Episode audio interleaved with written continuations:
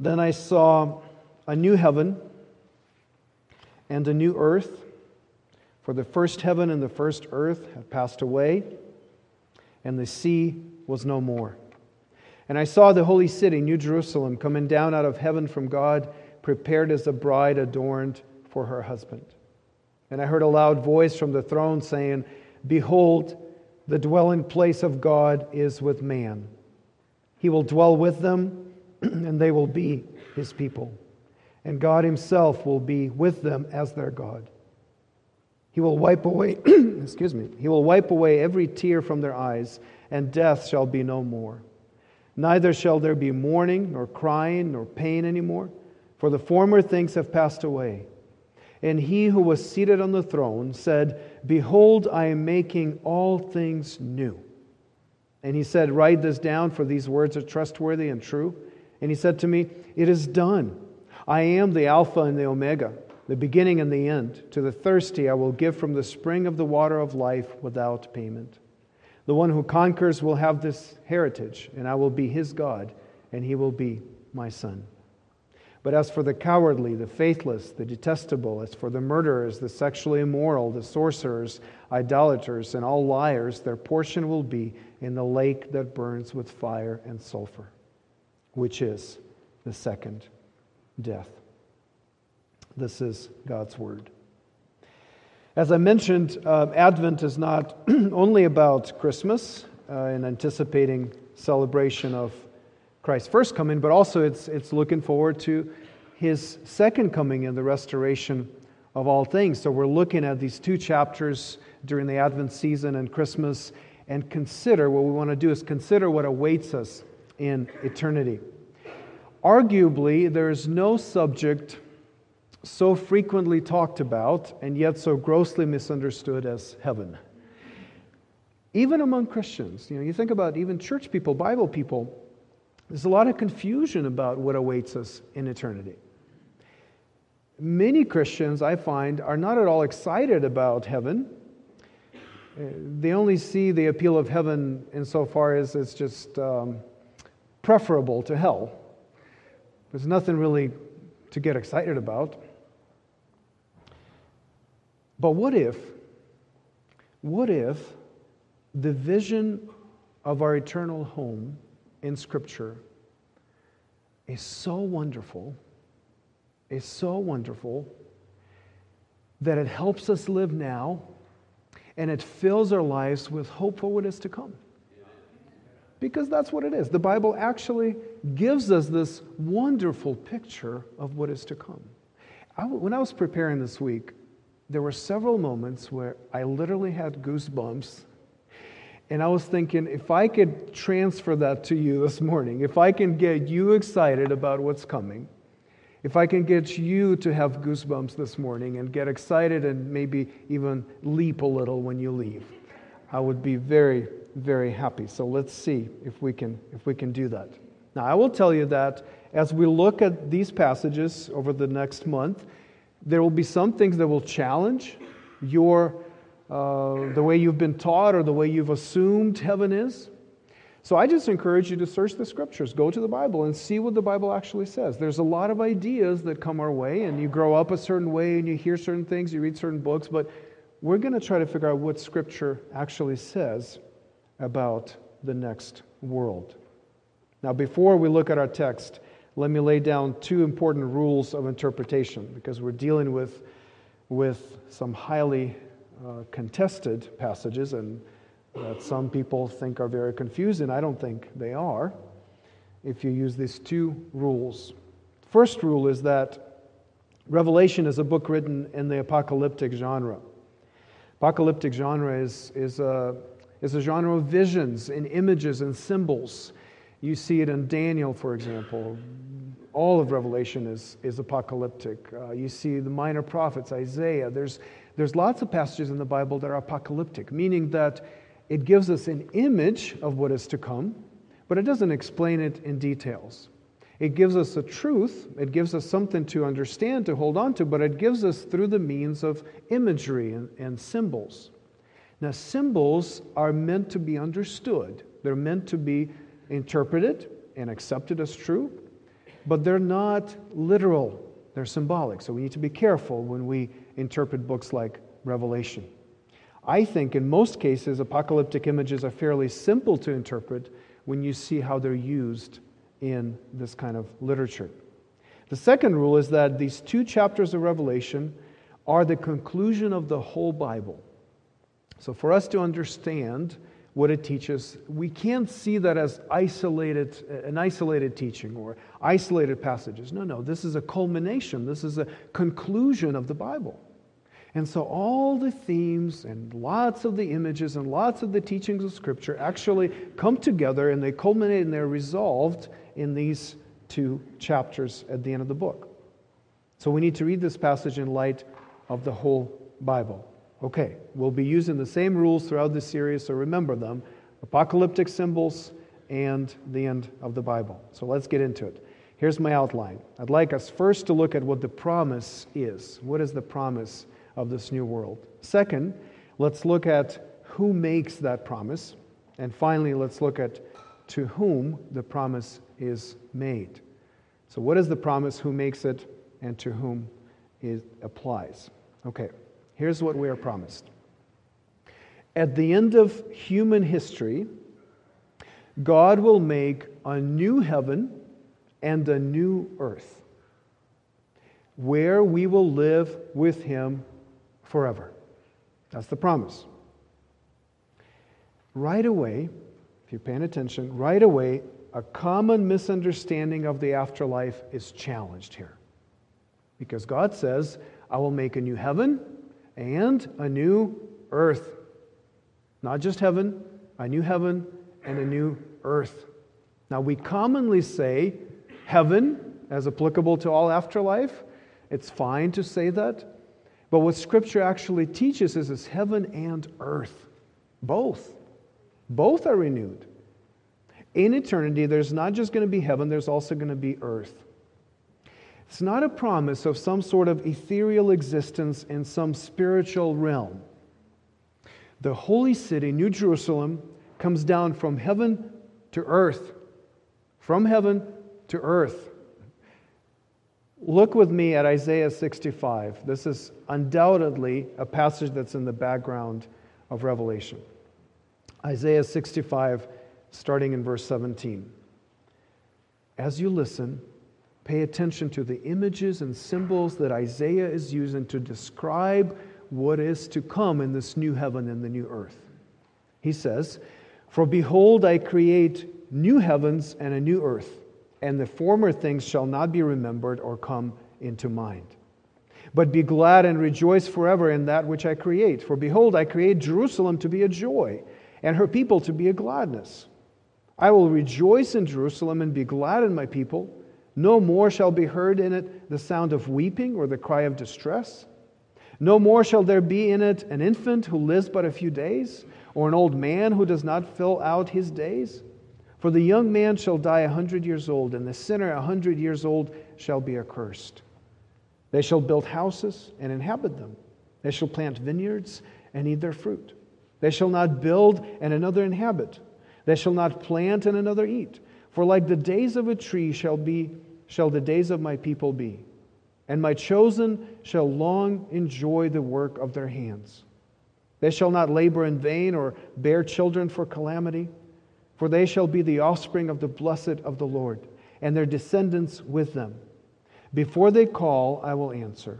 While they are yet speaking, I will hear.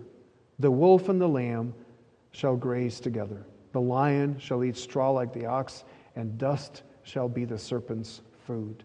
They shall not hurt or destroy in all my holy mountain, says the Lord. God's eternal home for his people, what he is preparing for us, is described in Isaiah in decidedly earthly images. This is really important. There will be a city, there are houses, there are gardens, there are plants, there's work, there's family, there's community, there are animals. These are the images. Now, these are symbols, these are the images. We can't take everything literally in this text. But these images mean something very important. And what they mean is, is that the next creation, the new creation, will be a lot like the old creation. There's continuity between the two. It's going to be kind of like we know, but it's going to be better. It's going to be kind of like what we know now, but it's going to miss some really terrible elements of what we experience now. Amen. But we're going to recognize it. There's going to be things we know, we're going to do things we used to do. N.T. Wright, who's a New Testament scholar, describes our future as a new bodily life within God's new world. A new bodily life within God's new world. That's what he says. He says, I'm constantly amazed that many contemporary Christians find this confusing. It was second nature to the early church and to many subsequent generations. It was what they believed and taught. If we have grown up believing and teaching something else, it's time we rubbed our eyes and read our texts again.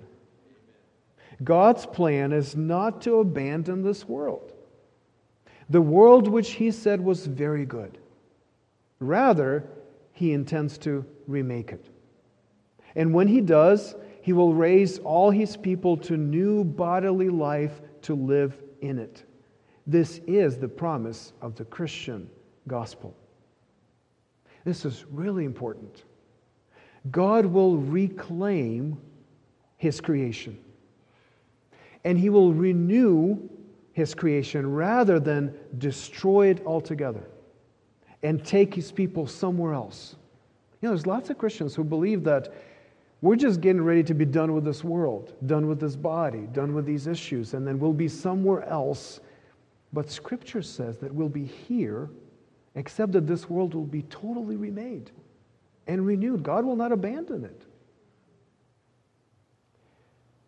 You can look forward to the future because you already know what it will be like. Amen. To some degree, not to full degree, but to some degree, you already know what your future is. But of course, in another sense, this new creation will be very different from the old. This is why verse 1 says that the first heaven and the first earth had passed away. And verse 4 says that, this is in Revelation 21, says, the former things have passed away. So it will be like this old world, but it will be remade and renewed and it will be different. And many former things will not be there. And the old creation, in one sense, will pass away, but a new creation will come and restore and renew the old. So, what is new about this new creation, about this new heaven and the new earth. Let me narrow down to two things one, the absence of sin, and two, the presence of God. The new home, the new world is going to be like the old home, except there will be no sin and there will be God. The new creation will be free from the curse of the old creation. Sin and all the effects of sin, most notably death, will be removed. Verse 1 says, And the sea will be no more, or the sea was no more. It doesn't mean there won't be any bodies of water, or swimming, or beaches, or surfing in the new world. That's not what it says. It's using apocalyptic language where the sea is a symbol of chaos and evil and sin and wickedness and, and brokenness and rebellion against God. If you read Revelation, you will undoubtedly notice that in Revelation 13, the beast comes out of the sea and challenges God. And so, in apocalyptic language, this means that everything connected with sin, the source of sin, the source of evil, will be eradicated. In God's new creation, all the forces of evil anything in opposition to God's good will for his creation. All sin, all death will be gone. It'll just be gone. The curse of Genesis 3 that has ravished the world ever since Adam and Eve fell will be reversed. These are amazing promises creation, the new creation will be like the old creation, but it will be completely different because in our experience, we know it through sin and we know it apart from God. But in the new creation, there will be no sin and there will be God. I listened to an interview with Mitch Albom, shifting gears a little bit. Okay. The Detroit sport writer, sports writer that, that found fame by writing books that are encouraging and help people deal with death and loss and grief. Uh, Tuesdays with Morrie is probably his most famous book.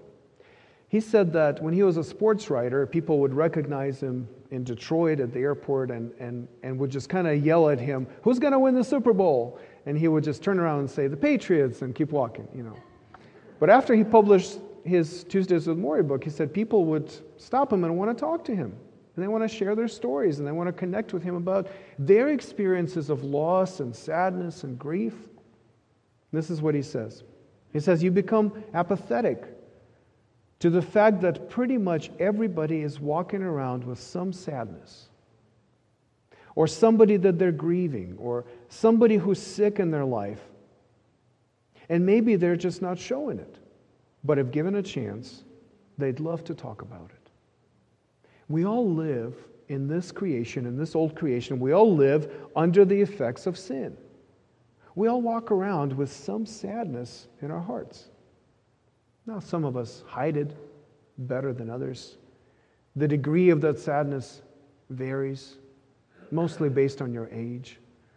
You live longer, you experience more heartbreak. But everybody's dealing with that. Everybody cries, everybody mourns, everybody hurts. And yet, one day, God promises to heal our hearts. So when we walk around in the new creation, we won't stop each other and talk about our sadness. We won't look for opportunities to share about our grief or our pain. Now look at verse 4. This, God says this He will wipe away every tear from their eyes, and death shall be no more. Neither shall there be mourning, nor crying, nor pain anymore, for the former things have passed away. What are the former things? Pain and regret and tears and heartache and sorrow. Those are the former things that God will remove as He remakes His world. So nothing will hurt. There will be nothing to cry about. No one will be dying. Sin, which is the cause of all our tears, will not be part of that new creation. This is an incredible promise. It's, it's impossible for us to imagine that, which is why we're given these vivid images. Because all our experience of the world is connected with sin and tears and pain. That's what we think of the world. But there's another world like this one and yet unlike this one. Like this one in the things that are good about this world, everything that's good about this world is going to be in the next one. But unlike this one, because nothing bad will make it into the next world. Now, of course, another effect of sin is our separation from God. In the new creation, there will be no separation from God. Another thing that's impossible for us to imagine because we live our lives trying to connect with Him, trying to feel His presence, deducing from Scripture what He is like. But in the new world, God will simply be there. Look at verse 3. And I heard a loud voice from the throne saying, Behold, the dwelling place of God is with man. He will dwell with them, and they will be his people. And God himself will be with them as their God. For many thousands of years, God's world has attempted to function apart from its creator. That's sin. That's what sin is. But all of it will change when God makes a new heaven and a new earth, a world in which He Himself will dwell with us. Now, you may recall that in the original creation, when God made the world, when God made the first people, He was there with them. Remember that. They were talking with Him in the garden. He was there. There was no separation until sin entered. And after the fall, there was a separation between God and humanity, between heaven and earth. That's why we pray, Your will be done on earth as it is in heaven. Because there is a perfect realm where God dwells, and God's will is done perfectly, but not here, not on earth. But God says, I will make a new earth. A new earth that comes from heaven that will be eternally and perfectly connected, where heaven and earth will be together, and God's will will be perfect for both realms because it will be one realm because He will inhabit His whole world again. More than that, He won't just dwell with us, what we need to expect is a marriage like intimacy and depth with God in the new creation. We'll talk more about it next week, but this city, this holy Jerusalem, this, this new creation is likened to a bride. A bride will finally be with her husband. We will finally know God as He is. We will be able to be with Him without any barriers, without any separation, anything sinful preventing us from knowing Him. Let me show you another really cool thing about this passage. Where is God's throne in this picture? Where is it? Do you know? Have you paid enough attention to see the location of God's throne in the vision of this new creation? Now, if you read 21 and 22, if you, if you read it carefully, you will see that the throne is actually on earth. But the Old Testament tells us, Psalms 11, for example, says, The Lord is in his holy temple, the Lord's throne is in heaven. In the old creation, God rules from heaven. His throne is in heaven. And so we pray for his will to be done on earth as it is in heaven because his throne is in heaven. But in the new creation, God dwells with his people and he rules from among them. The whole world will become his temple and he will fill the whole world, earth and heaven, with his glory. Amen. These are amazing truths that, if embraced by us, if understood and applied to our lives, will utterly change how we live. Because in our new eternal home with God, every tear that we shed now in the face of brokenness will be wiped away. Every wound inflicted by sin now will be healed. Every regret of disobedience will be removed. Every moment of sorrow will be replaced with joy inexpressible at the presence of the God who makes all things new. This is his promise to you. Everything good from this world will make it into the next. And it will be even better. Everything bad from this world will never make it into the next. We will have bodies, but they will not be susceptible to cancer. We will have relationships, but they will not be plagued by jealousy and betrayal. We will work, but our work will not be spoiled by competition.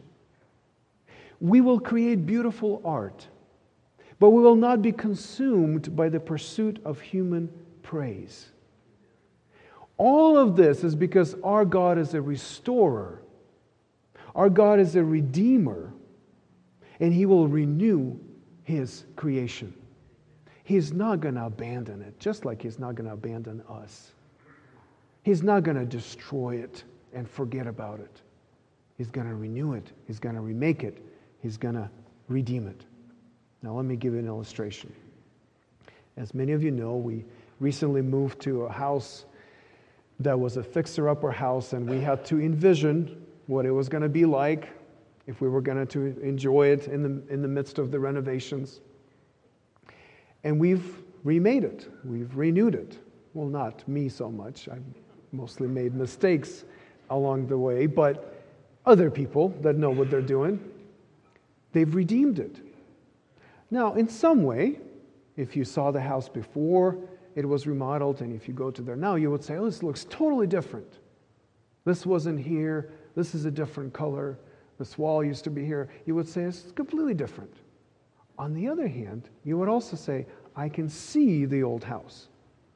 I can see that this has just been remodeled, it's been remade, it's been renewed, but it's still the same house. Everything that was good about the house remains. Everything that was bad about the house, almost, is fixed up.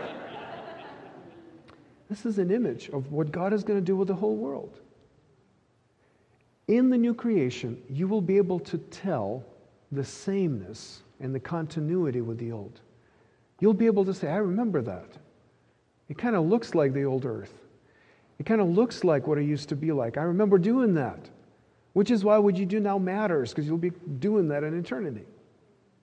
But on the other hand, you will say, this is completely different. There are rooms I can't even recognize because it's so new, it's so different, and things that were broken, things that were, were bad are gone. And now it's filled with the presence of God. Who makes the promise? If this is the promise, if it's as wonderful as it is, who makes it? Well, in the same interview I mentioned earlier, Mitch Albom gave me a lot of, that interview gave me a lot of fodder for sermon prep. Mitch Albom was asked if he was a spiritual person because he writes about spiritual things. He writes about hope and, and grief, and he writes about dealing with those things and hoping for something better, and he writes about afterlife. And so he was asked, Are you a spiritual person? Are you comfortable with being a spiritual person? He went on to describe his experience of running an orphanage in Haiti and then adopting a child from that orphanage and losing that child two years later to a brain tumor. And he said, You need to be spiritual in situations like that. You need to believe that there's something more, something bigger than us, whatever it is. He said, I don't ascribe to or tell people to go to any one religion or faith, but I do believe in believing in something. I do believe that we're not just worm food that we when we die. If we were, there would be no explanation for some of the suffering, no explanation for some of the things that I've seen people endure or what we've had to endure ourselves, my wife and I, in our lives. I guess, he says, I am spiritual in that way. Now, if I were to interpret a little bit of what he's saying in light of Scripture, I think what he's feeling is what all human beings made in God's image are feeling. What we're feeling is that we're not made for the world under sin and suffering. We're not made for this. There's, there's dissonance here. We're not supposed to be hurting. We're not supposed to be crying. We're not supposed to be losing children. It's not how it's supposed to be. And so there's a hope that there's another world because this one doesn't fit us. And I, I think Albom is right that Hope is necessary, spirituality is necessary. We need a bigger vision of reality to process our pain and suffering. We have to have that, whether you are religious or not. There's a human, universal human longing for another world. But what is the basis of this hope for Mitch Albom? For him, it seems to be not much more than a generic faith, just the power of faith. He says he believes in believing in something. In his mind, if you believe in something spiritual, if you hope that there's something else, it helps you get through the suffering right now. And it does, of course it does. But the Christian hope is something quite different. We believe in the promise of the new creation because of who makes that promise. It's very different. We're not just going on instinct, even though it fits with our instinct, it affirms our human experience. But we're not just going on that, we are trusting in the person who makes the promise of a new creation. This is very different. Our information ultimately doesn't come from within, it comes from outside, it comes from someone else. Now look at verses 5 and 6, which reveal to us who makes this promise. He who was seated on the throne said, Behold, I am making all things new. And he said, Write this down, for these words are trustworthy and true.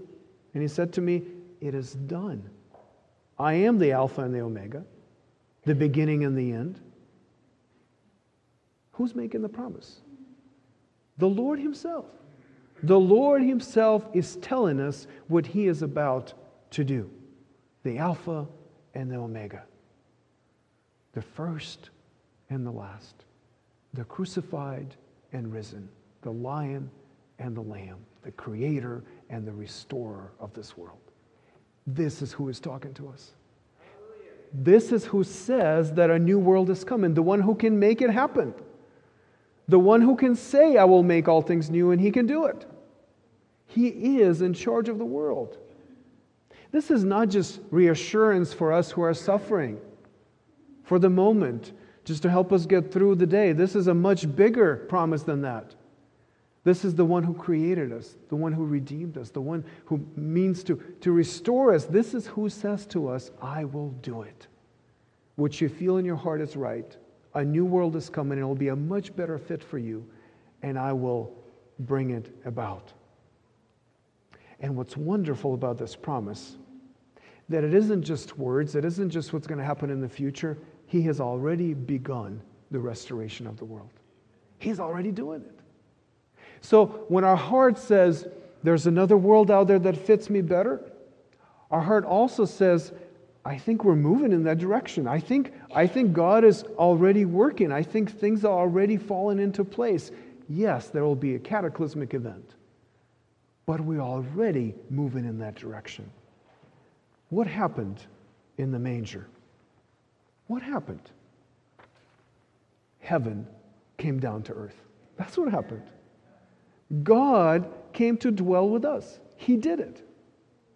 And before the whole world becomes his temple, as Revelation 21 and 22 tells us, he became our temple. He came and he became the mediator. He became the one who stands before humanity and God and unites us and draws us together because God became human. John says he tabernacled with us. He templed with us. He became one of us. He lived with us. We saw his glory. God already came. The world is already being renewed because God has already moved his throne here. And that throne was first set up in the manger. What happened on the cross? The world, the flesh, the devil, and death itself were defeated by the death of the Son of God. The victory already happened. That is why in our passage, Jesus says, It is done. It is done. I am the Alpha and the Omega. I started and I finished it.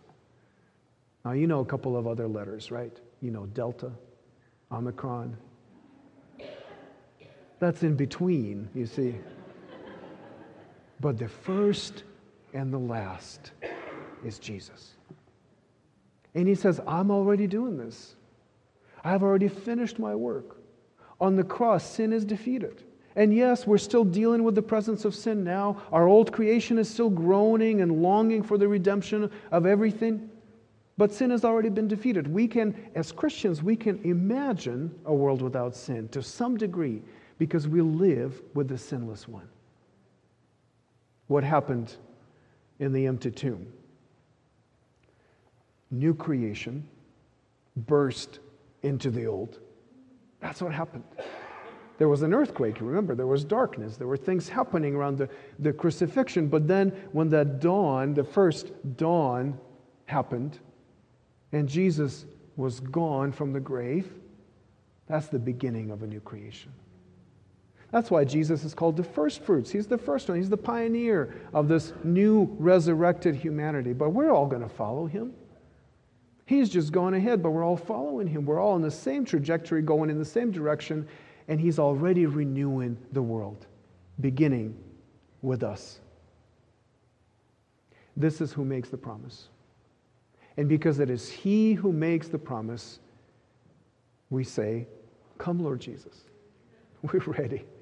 We're ready for the new creation. We know what it's going to be like. Everything good from here will be there, and nothing bad will make it into the next. And let me briefly answer a very important question, the last question. Who does this promise meant to apply to? Who is this for? To whom is it made? Look at verse 6 and 7 with me. And he said to me, It is done. I am the Alpha and the Omega, the beginning and the end. To the thirsty, I will give from the spring of the water of life without payment. The one who conquers will have this heritage, and I will be his God, and he will be my son. The promise of the new world is made to all who are thirsty for new life.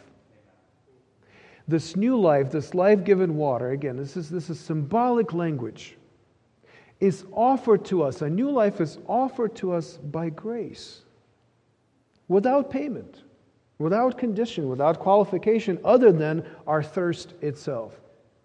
Who is this water for? Who is this hope for? It's for the thirsty, it's for the hopeless, it's for anyone who would take it, it's for anyone who would see new life and the hope of the new creation in Christ Jesus. And those who drink of God's life through Christ become his children. United with him now. I'm not talking, we, we don't have to wait for the new creation. Right now, if you drink of God's life, if you accept his gift of grace, you are his child now. Part of his family, part of his kingdom, part of his world forever. And you will be in the world where heaven and earth are no longer opposed to each other, where God rules from among his people because he already rules in your life now. In other words, the promise of the new creation is for new creatures. Therefore, Paul says if anyone is in Christ, he is a new creature now. The old has passed away already. Behold, the new has come. We are already, in some ways, already living in his new creation, even though it hasn't happened yet. But we are being renewed. We have been brought to life by grace. All of us who have responded to Christ's offer of life have become new creatures, adopted into his family, made citizens of his kingdom. If you're reading our Advent devotional, I think a couple of days ago, Richard Bauckham wrote in it The water of life belongs in the new creation and the new Jerusalem. But it is available already in the present to those who are awaiting the coming of Jesus. It is though he comes to us already, ahead of his final coming, and gives us a foretaste of the new creation. For that is what salvation is. We wait for him because we have met him already. What is the alternative? The alternative is to stick with the old creation, with all its sin and brokenness and evil. It is to reject the new heaven and the new earth, the home of righteousness, and persist in unrighteousness and rejection of God. Look at the sobering verse 8, because this too is part of our text.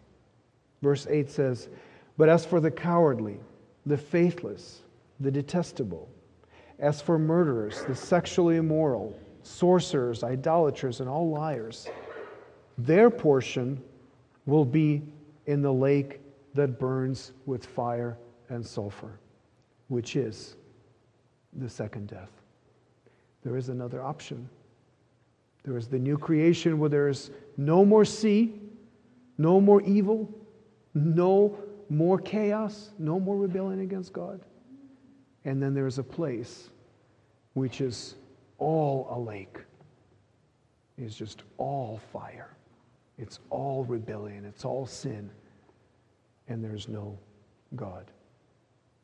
The challenge for us today is to embrace the second life, the new birth, and the sure future of the new world, or to persist in our unbelief and rejection of God, only waiting for the second death and the final judgment.